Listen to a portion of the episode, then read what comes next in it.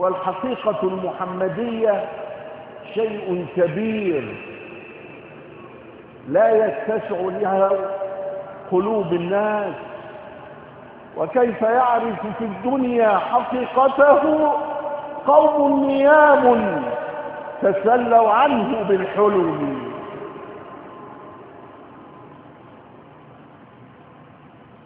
فهو الذي تم معناه وصورته ثم اصطفاه حبيبا بارئ النسم منزه عن شريك في محاسنه، فجوهر الحسن فيه غير منقسم.